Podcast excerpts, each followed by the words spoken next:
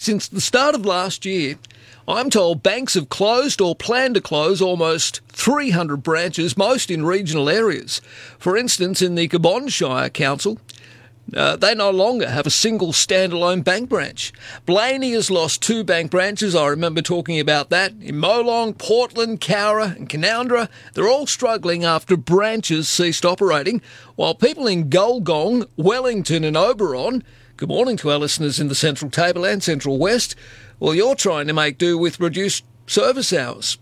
It's simply not on, says Andrew Gee MP. Andrew joins us on the program. Good morning. Good morning, Marcus. Good morning to all of your listeners, and thank you for shining a spotlight on this issue, which has become a crisis in regional New South Wales and across country Australia.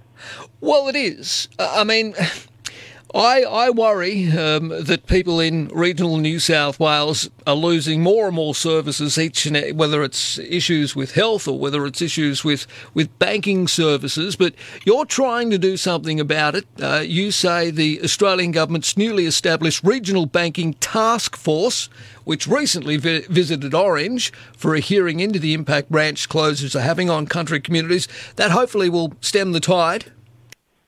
Well, we've got to find solutions. We've got to shine a spotlight on it. We've got to hold the banks to account. And then we've got to find solutions to actually stop this from happening. Because if we don't do it, it will just keep going on. This is happening before our eyes. These branches are evaporating. And the banks are happy to do it because the game is that they're driving people to online banking so that they don't have to pay for standalone branches. And it's not that these regional centres aren't profitable. We live in a very prosperous area in the Central West. We're very lucky. Yeah. And the banks are making money from these areas. They're making profits. It's just that they can make more profits from closing branches and driving people online. And for some people, mm. um, that can have devastating consequences, including senior Australians who often don't do online banking and can't drive and are not as mobile as other Australians for businesses that have to um, take their takings into town, into the larger centres. And then yep. once people do go into larger centres, they actually spend money in the larger centres and not their hometowns and villages. And That's right. Uh, I mean, there, there, used to be a saying, sorry to interrupt you, Minister, there used to be a saying, you know, uh, um, the heartbeat of every main street in a regional town, you know, is usually um, you've got your butcher, your baker, and your bank. And if the banks keep disappearing, well, there goes the heartbeat, essentially, because other small businesses uh, will also shut up shop because there's less foot traffic. And, you know, you are starting to lose that community, if you like. And as you say, uh, people, small business owners are having to travel outside of their local area. That takes jobs out of the area as well. That's exactly right. And Bev Worrell, for example, she is the president of the uh, the Country Women's Association, um, the Central West Group, um, where they have a group of 15 CWA branches. She lives in a place called Cumnock, which is not too far from Molong. Yeah. She told the regional banking task force that was in town a couple of days ago that it now takes her about 125 kilometre round trip to go into Orange to do the banking for the CWA and take care of yeah. all of the things that she needs to. And this is a very common story. And so this regional banking task force was in town. Um, they heard from Bev Worrell from the CWA. They also heard from the mayors of Cabonne, which takes in Molong, which, um, as you said, Cabonne no longer has a single standalone branch. Scott Ferguson, the mayor of Blayney, and they made it very clear to all those assembled what the issues were, how bad, quite frankly, the Commonwealth Bank handled those closures recently in Blayney and Molong, yeah. and what we need to do in the future. And we've got to find solutions.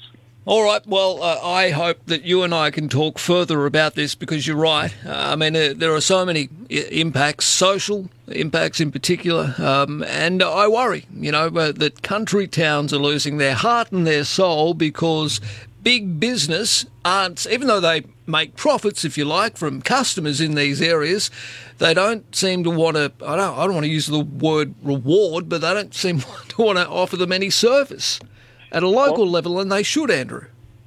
Absolutely, they should. They like to advertise what great friends they are of our communities, how they'll stick with us through thick and thin, and there's glossy advertising. But all too often, those words and the advertising are not matched by deeds on the ground. And at the end of the day, this is a matter of equality between city and country, making sure that country people have the same access to services as people in the city. And why shouldn't they? And you look at the way that the Commonwealth handled the closure, for example, in uh, Blayney and Molong. Yeah. They, only, they only came out to consult after the branches closed. And then their idea of a transition was they had someone in the news agency at Molong sitting at a card table telling people that their branch closed. I mean, you can't make this stuff up. No. This is where we are. It's not so, what you call good customer service at all.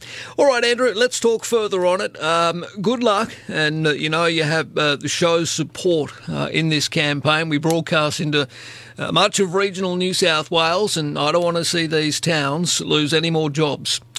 You've been a champion of this issue and of country communities, and we really appreciate it, Marcus. Not a problem, mate. If I don't talk to you between now and Christmas, enjoy Christmas and we'll talk in the new year.